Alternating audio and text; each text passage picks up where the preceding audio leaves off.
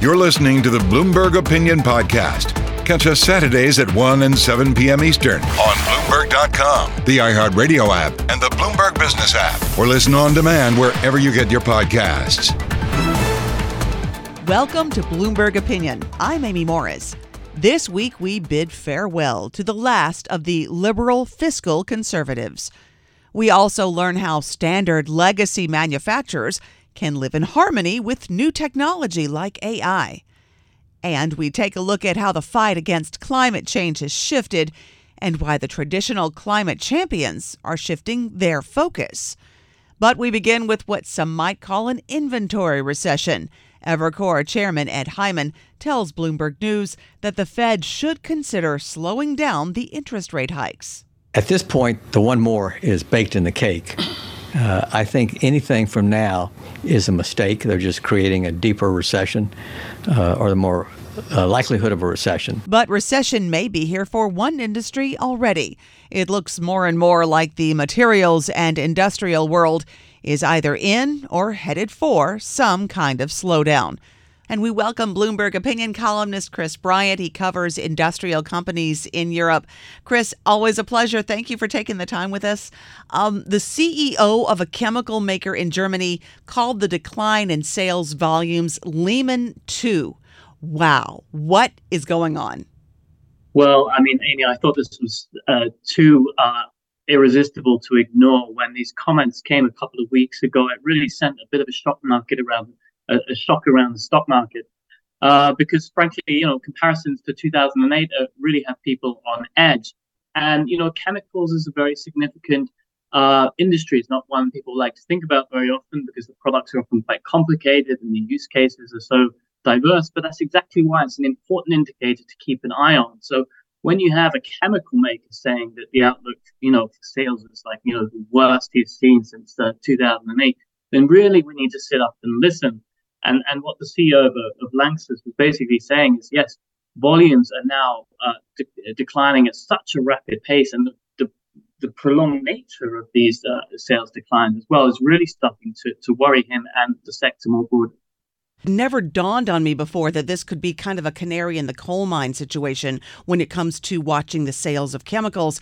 Um, how does that chemical industry then help provide that signal for what is to come? Why monitor chemicals? Let's get deeper into that. Chemicals, of course, are very high up in, in value chains, you know, basic uh, petrochemical products that then get put into other products and, and before, you know, that product reaches the consumer and therefore they're exposed to a very high number of, of end markets, anything from, say, the construction industry uh, through to consumer products. And therefore, you know, when chemical makers start to sound alarm about demand, that can be an indicator that, you know, overall global demand is, is poor. But there's a, a particular thing that's going on in chemicals, and it, it, it also reflects on, on broader the broader economy, and it's this. These chemical makers are talking a lot about destocking. And this, of course, is, is a result of the pandemic that uh, we had these supply chain difficulties, and, and, and it forced a lot of businesses to order huge amounts of, of stock because they worried uh, they were worried they wouldn't get any. And so what that's led to is businesses around the world are sitting on a lot of inventory. Therefore, when they start to worry that the economy is slowing, uh, naturally the first thing they would do is say, well, we're not going to order any more just yet because we've already got a lot. And, and what we'd rather do is just run down those inventories and then we'll see later in the year whether we needed to order some more. And that's a normal thing in the economy. You get restocking phases and destocking phases. What's strange though is that this destocking phase has been going on for a while now. Chemical makers started talking about destocking, you know, late last year, and they're still talking about it now, and they're saying it's going to continue for the rest of the year, which to me suggests that actually really the problem is that the you know underlying demand is not very good. And in fact, we're seeing now, you know, if you look at the manufacturing data um, services remain very strong, but manufacturing is essentially already in recession. Does this mean then that this particular faction would be different from just your plain old run of the mill everyday recession? You know, you can slice up the global economy um, in different ways. Mm-hmm. And clearly, right now, um, consumers are continuing to spend on services. Uh, they want to travel, they want to go to events, they want to socialize. What they're not doing as much though is buying stuff.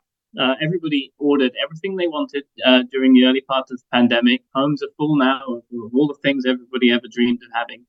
And of course, therefore, uh, you're seeing this slowdown now in the, in the manufacturing part of the economy. And so while um, you know the employment levels remain very good and people are spending, they're not spending on, on the kind of stuff that chemical products go into, and nor are they spending on the kind of things that you know manufacturers are producing. And therefore, you do have this kind of two-speed economy at the moment, where you know if you look at the data, purchasing managers' data, uh, manufacturing is, is a prolonged slump.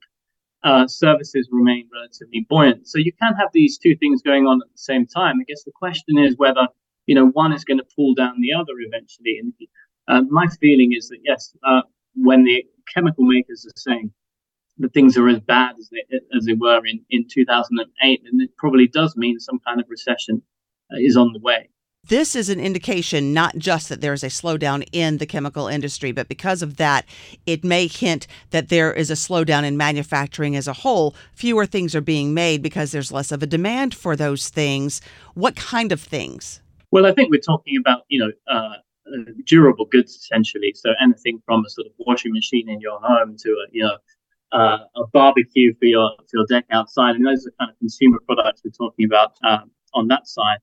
Um, but you know we're you know this is a bit broader than just chemicals, of course. Um, and you know if you look at and I cite a number of these examples in the piece of uh, you know, people have been talking, for example, about a freight recession now for, for many months. And, and what that means is if you look at, you know, the, the volumes that the, the trucking companies are, are, carrying or the, the volume of, of containers imported into the United States, those numbers have been falling off a cliff. And, and you know, um, trucking companies have been sounding the alarm about a recession for a while now.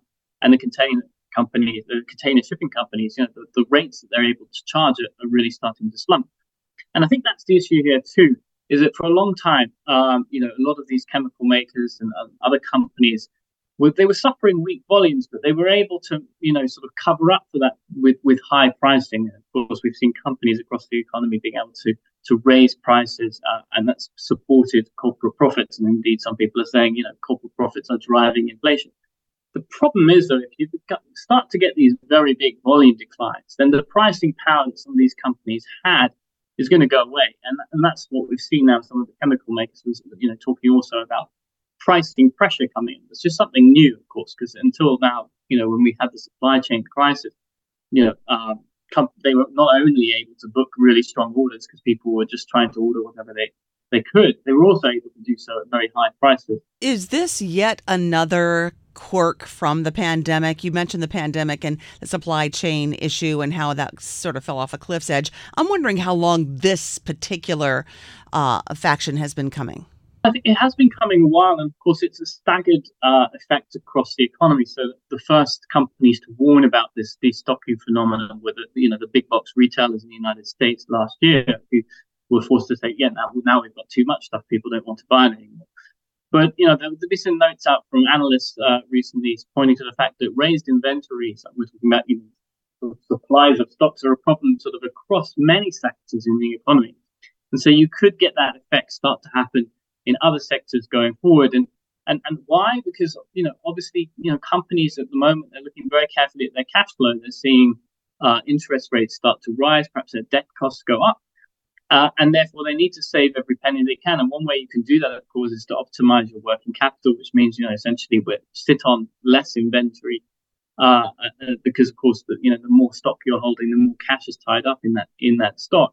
And as you start to run down those paths, and of course, you know that does put uh, you know pressure on the economy, and it will tend to show up in the GDP GDP figures that people report. Invent, you know, inventories are a key component of that too. So my expectation in, in, in, the coming months is that that would be negative for, for growth. Where's the rebound then? Normally, uh, you would say that you know this is a natural uh, cycle in the economy. You get, you know, as I said, uh, you know, destocking phases, restocking phases, and the hope is that as soon as eventually a company will simply run out of, of stock, need to order some more, and off you are go to the races again.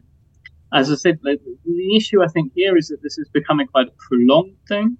Mm-hmm. And of course, there's no real um, what's the you know what's going to be the driver of that new restocking phase. And you know, many of the companies uh, warned on profits, and I'm talking here not just about Europe but the United States. Uh, to you know, talked about China. There was this hope that China was going to drive the rebound. And unfortunately, that's not been the case. Normally, uh, in, in, previous, uh, you know, down phases, uh, you know, China has, you know, sort of applied some kind of massive stimulus, and off we've gone again.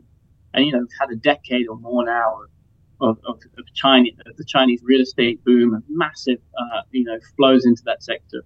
And of course, that's now all come to a bit of a halt. And while you know China has rebounded as it's reopened its economy, you know, it's been very disappointing compared to what I think the global manufacturing sector had hoped.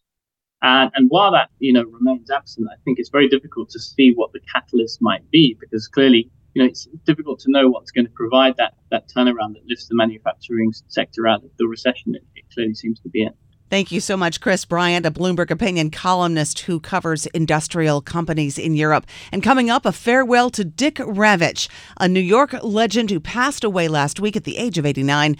He's known for saving both New York City and the Metro Transportation Authority from financial ruin back in the 1970s. We're going to learn all about him. You're listening to Bloomberg Opinion. You're listening to the Bloomberg Opinion Podcast.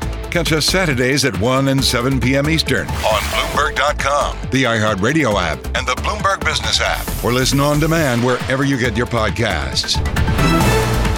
You're listening to Bloomberg Opinion. I'm Amy Morris. There was a time when the UK was a climate champion, setting the pace for tackling the climate change crisis. Prime Minister Rishi Sunak made a pledge to the 2022 United Nations Climate Change Conference just last fall. For our part, the UK, which was the first major economy in the world to legislate for net zero, will fulfill our ambitious commitment to reduce emissions by at least 68% by 2030. But now they seem to be falling behind, putting Britain's global standing at risk as other nations move ahead with bold new climate policies. Bloomberg opinion columnist Lara Williams covers climate change, and she joins me now to talk about this. How has the UK helped drive change? Yeah, so, you know, there are plenty of past successes to be proud of. The Climate Change Act in 2008 was the first time a legally binding mitigation target had been set by a country. And in 2019, we were the first country to, you know, enshrine a net zero emissions commitment in law as well. And, you know, we've really kind of led the pack and inspired other countries to make these kind of commitments. But unfortunately, those, you know, that kind of period of climate leadership seems to be over. So, what happened? Why is the UK lagging behind other countries now?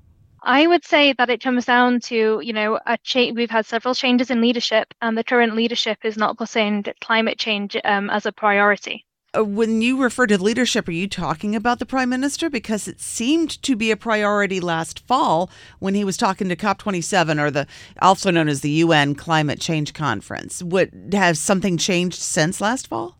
Well, I suppose the cost of living crisis has, you know, made a big difference. We've got lots of other things to pay for, and the U- Ukraine war as well um, might have, you know, sort of shifted priorities.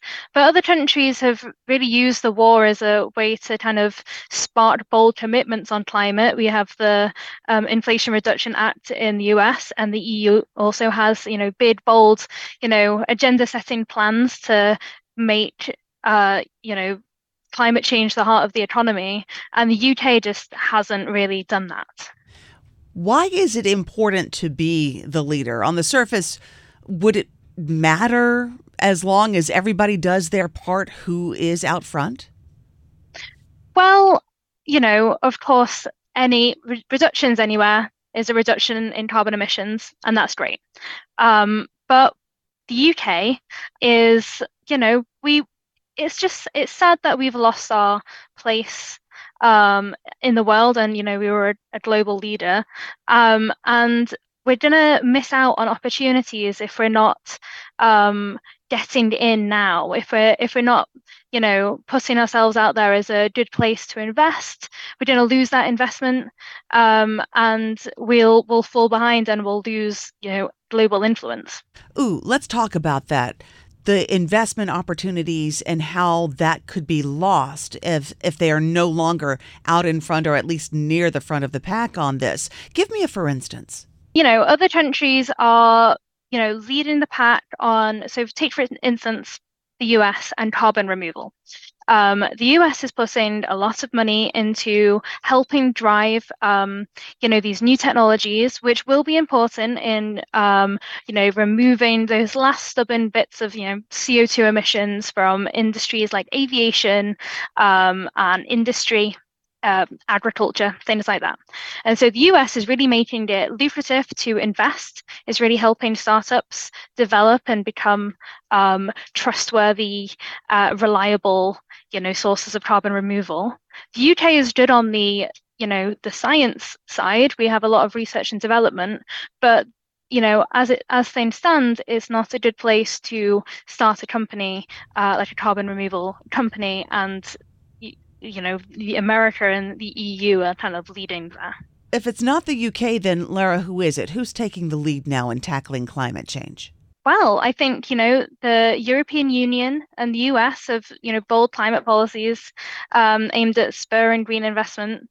Uh, I would say those, they're the, the kind of leaders right now we haven't really expressed what it means to be a leader. Like, how do you uh, quantify that? What's the unit of measure that you use to say, oh, these guys are out in front on this versus somebody who may be lagging behind or completely off the chart?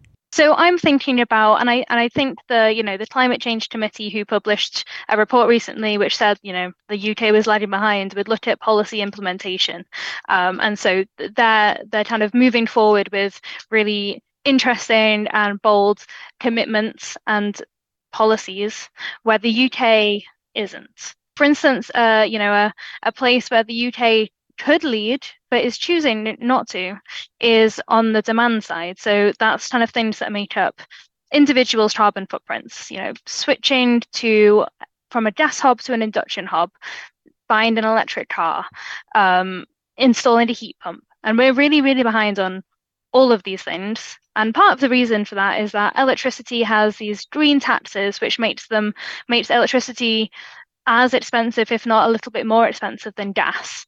Um, that could be easily rectified by just taking off those green taxes and putting them on gas to make electricity cheaper. And so that would make it really, really easy for people to make these um, individual easy choices to to go you know, be more eco-friendly in their daily lives. And that doesn't get us all the way to net zero, but it makes the job easier as we move forward.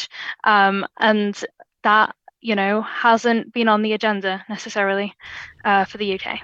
I wonder if there is a psychological risk among countries when you see a leader like the UK start to sort of slip and fall behind does it have a residual effect? Is there a risk of there being sort of a domino effect where the other countries, instead of stepping up and taking the lead, say, oh, you know, maybe maybe we can just take a minute, you know, and not have to worry about this as much. And everyone starts to fall behind and become more lackadaisical when it comes to this topic. Is that a risk? I think that's definitely a risk.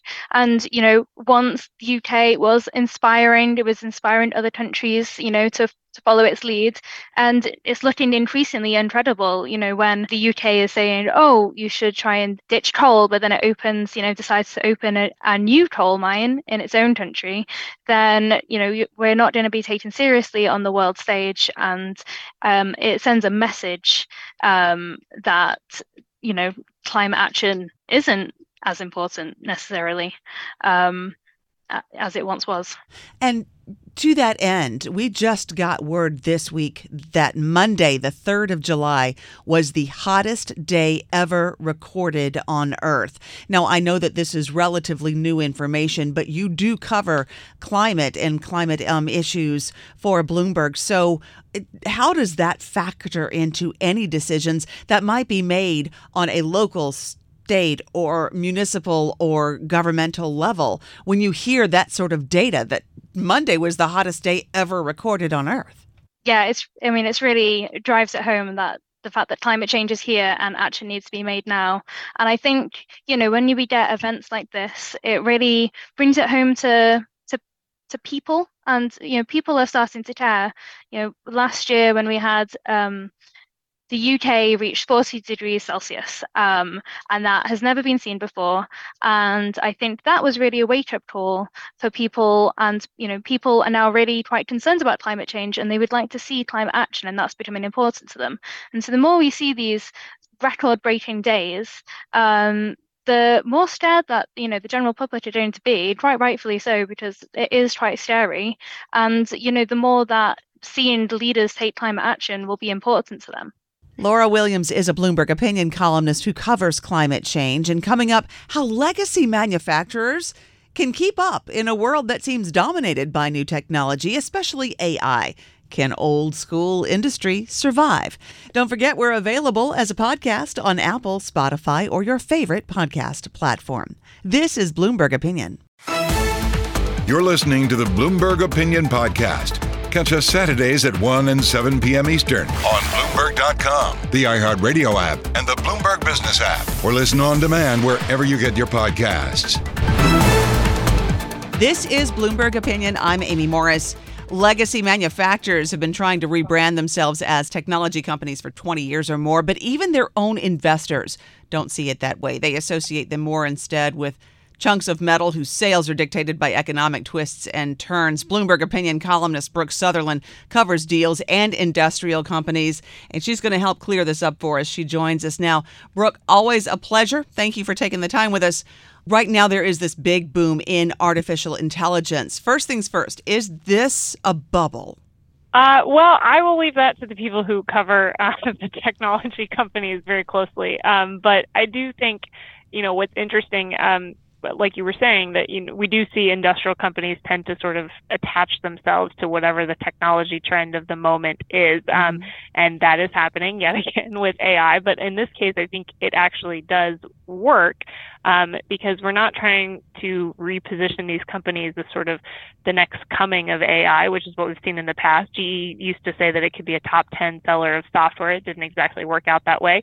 Um, but the reality is, uh, to make AI work, you need um, graphics processing units, which require significantly more power um, than the central processing units that we use today, mostly um, in data centers. Uh, and when you have, you know, chips that require a lot more power, you need to um, have more electrical equipment to make all of that work. Uh, and then when they require a lot more power, they also get hotter. And so you need air conditioners um, and other types of cooling equipment to keep them cool. Um, and so this is really industrial companies' bread and butter um, is selling electrical equipment and air conditioning equipment.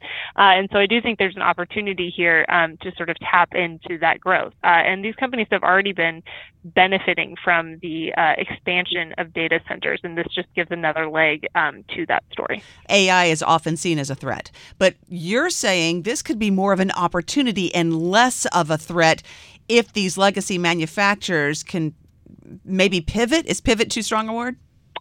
I don't even think they need to pivot. Um, and I think that's what's interesting here is it's sort of a, a guaranteed continued relevancy for electrical equipment um, and different types of cooling technologies, mm-hmm. um, which to your point is not what you can say for every industry. There's a lot of concern about AI, um, you know, blowing up uh, entire sectors that are backbones of the economy today. Um, but the reality is, is for these uh, systems to work, you, you need things like electrical equipment um, and air conditioners. And so I think that that um, continued relevancy is what's important here for the industrial companies. Is that something investors need to also keep in mind when it comes to industry and how it can dovetail with AI? I think they already are. I mean, I mm-hmm. think one of the things that was really interesting to me as I started looking into this is there's a company called Vertiv Holdings, um, which uh, used to be part of Emerson and then was sold to private equity and then went public again. Um, and it stock on a percentage basis had climbed as much as NVIDIA's um, since that company, the chip maker, had its blockbuster earnings report um, where it laid out very ambitious growth forecasts for its chips that power AI and sort of got the market very excited about this. Um, and you could see investors saying, okay, well, if you know the opportunity is so great for NVIDIA, then it might also be really great for these industrial companies whose equipment will be needed to make this whole thing work as well. And in your column on the Bloomberg terminal, you actually use those companies as an example um, Vertiv. Uh, Eaton is another big provider of data center equipment. Um, you also have nVent. Um, and so these companies have been buoyed by enthusiasm around this idea of the electrification of everything as well. Um, and so this would be sort of another leg to that journey, but it's an important one to keep in mind. Um, and they don't, you know, they're investing in new technologies to adapt to the specific needs of AI, but this is really in their core wheelhouse. This is what these companies do. They make electrical equipment, or, you know, in the case of somebody like a Trane or a Johnson Controls, um, they make cooling equipment, cooling technologies. Um, and so I think that's why this, you know, this technology narrative works better for industrial companies than some of the ones that have come in the past. Um, you know, one of the analysts uh, who covers the sector remembered in the dot com days all these companies trying to pitch themselves as tech companies because they had managed to create a website um, and you know we had the software boom of the 2015 2016 timeframe when all these companies were trying to say they were software companies with varying degrees of credibility um, but you know because this is this is what these companies do and have been doing for years and years and years i think they're much better suited to adapt to the unique demands of ai and, and the incumbents do have an advantage here we are talking with Bloomberg Opinion columnist Brooke Sutherland about how legacy manufacturers are navigating the AI boom. And uh, you were just saying, uh, Brooke, about how for years, way before AI, but for the past 20 years or more, legacy manufacturers have tried to remain relevant by rebranding themselves as tech companies. Your point is you don't have to do that. You just need to show that you're relevant to the tech company because they're going to need what you've got. Right, exactly. And I mean, and there's some question of like, you know, does this mean that industrial companies are necessarily going to outperform the rest of the economy? Would they best necessarily benefit more from AI than other companies? I don't know if I'm willing to go that far, but like I said, I think just continuing to be relevant um, and that your equipment will be needed to empower this AI wave, whatever it ends up ultimately looking like, is not the same for every industry. And there's lots of industries that will no longer exist in a world of AI, and, and we will continue to need electrical equipment and air conditioning. Did you find there's some skepticism about prospects for a type of a spending extravaganza of sorts to support these data centers for AI? Sure. I mean, I think there's a healthy amount of skepticism on all of these kind of mega trends um, that industrial companies talk about. So it's not just AI spending, but also, you know, that electrification of everything, uh, the um, reshoring trend, the extent to which that is or isn't happening. Um, and we've seen companies dial back spending on data centers um, in the immediate term, uh, where they maybe got a little over extended. Um, you know, specifically, uh, Meta, the parent of Facebook, has talked about curbing its spending, but it's doing so because it wants to adjust um, how it uh, the design of its data centers to adapt for the potential of AI. Um, but there is a question of, you know, do AI AI data centers, because they're designed to be more efficient um, and more capable, do they ultimately need, you know, more electrical equipment relative to uh, older versions of data centers? And I think that's a question that we don't necessarily have the answer to just yet. I, yeah, in fact, just to play off of that for a moment, if I could, I was kind of looking down the road then, not months, not years, but decades from now, depending on how AI develops and how technology develops, will there be a time when the classic legacy industrial type things are going to have to find a way to pivot to keep up with that technology? Or will there always be that need for the big chunks of metal that we've been depending upon for the past hundred years? Sure. I mean, I think there's um, a lot we still don't know about, you know, the ways that AI will change the world. But I do think, you know, that um, you still need, you know, uh, excavators to build buildings. I don't know if we can, you know, train or there will be some sort of metal needed to, sure. to do these sure. things at some point in the time. Um, can't just do it by brain power just yet. I don't yet. know if that's in the cards.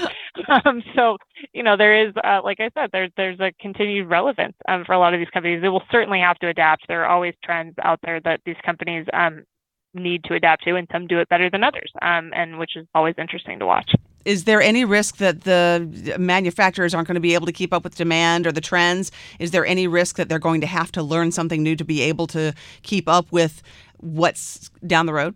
Sure. I mean, so, you know, the electrical equipment companies already have very uh, long backlogs that they're chipping away with right now. Um, so the idea is that this would be incremental to that demand. Now they're struggling to meet the demand that they already have, um, and so there are some supply chain issues to be worked out there. Now, in terms of adapting, I do think you know one of the bigger questions is will there be sort of small upstart companies that will come out with specifically you know the cooling technologies that are needed for um, AI uh, enabling data centers. Um, and I, I, do think the incumbents do have an advantage here, and they they invest in technologies um, and well, typically this tends to be the company that um, the companies that like the large technology giants want to buy from. But um, there's always that possibility of an upstart coming in, and, and the incumbents will need to be you know on their toes and make sure they're investing in what they need to be for their technology to continue to stay relevant. It is going to be really interesting to watch how this all unfolds, and and the idea that there's room for both AI and the more traditional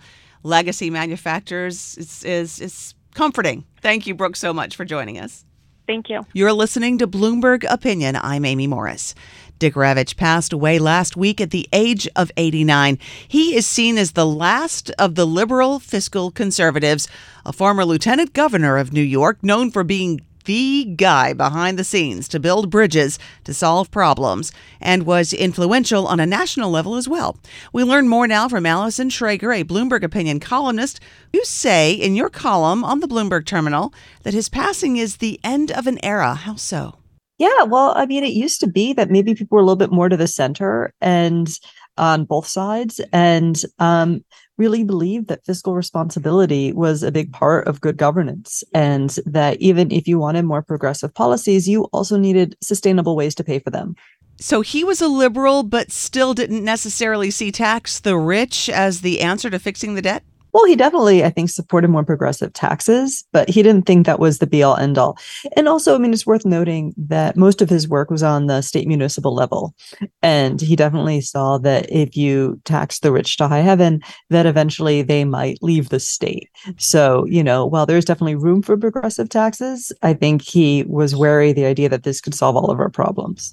What was his legacy in New York? You describe him as being somebody who could work behind the scenes to help bridge those opposing opposing sides.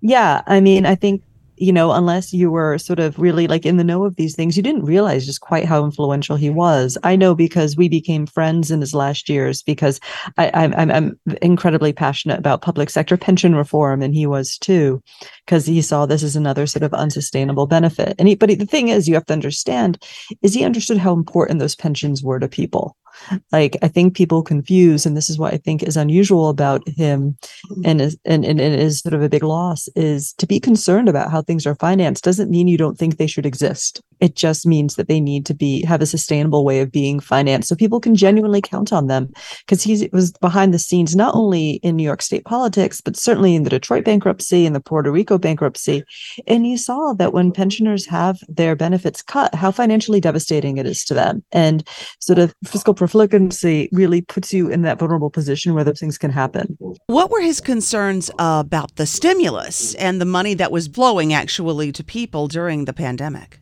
Well, I think he was very concerned that, you know, well, states got all this sort of financial largesse, they also were spending more. And eventually that money goes away. And then this could set them up to be very, even more vulnerable in the future. I mean, we went into the pandemic, a lot of states, and municipalities were in a very vulnerable position. They became flush with cash. And, you know, they weren't necessarily, not all, I mean, it's hard to make, there's a lot of states and cities, and some are better than others, but some sort of use that opportunity to spend more rather than sort of uh, create more rainy day funds and be responsible So now we might be coming out of that with them even being even more vulnerable. Did he have much of a nationwide influence? In your column, you mentioned that he did have some influence nationally. Yeah, for sure. I mean, in the time I met him, he would put together all these meetings and you would meet people from all over the country who were passionate about state municipal finances.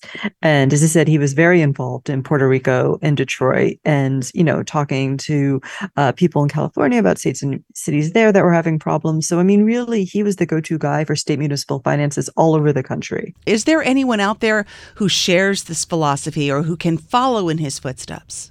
I honestly, I mean, I certainly met a lot of people through him, but certainly not who have the charisma. I mean, everything as well is so politicized now.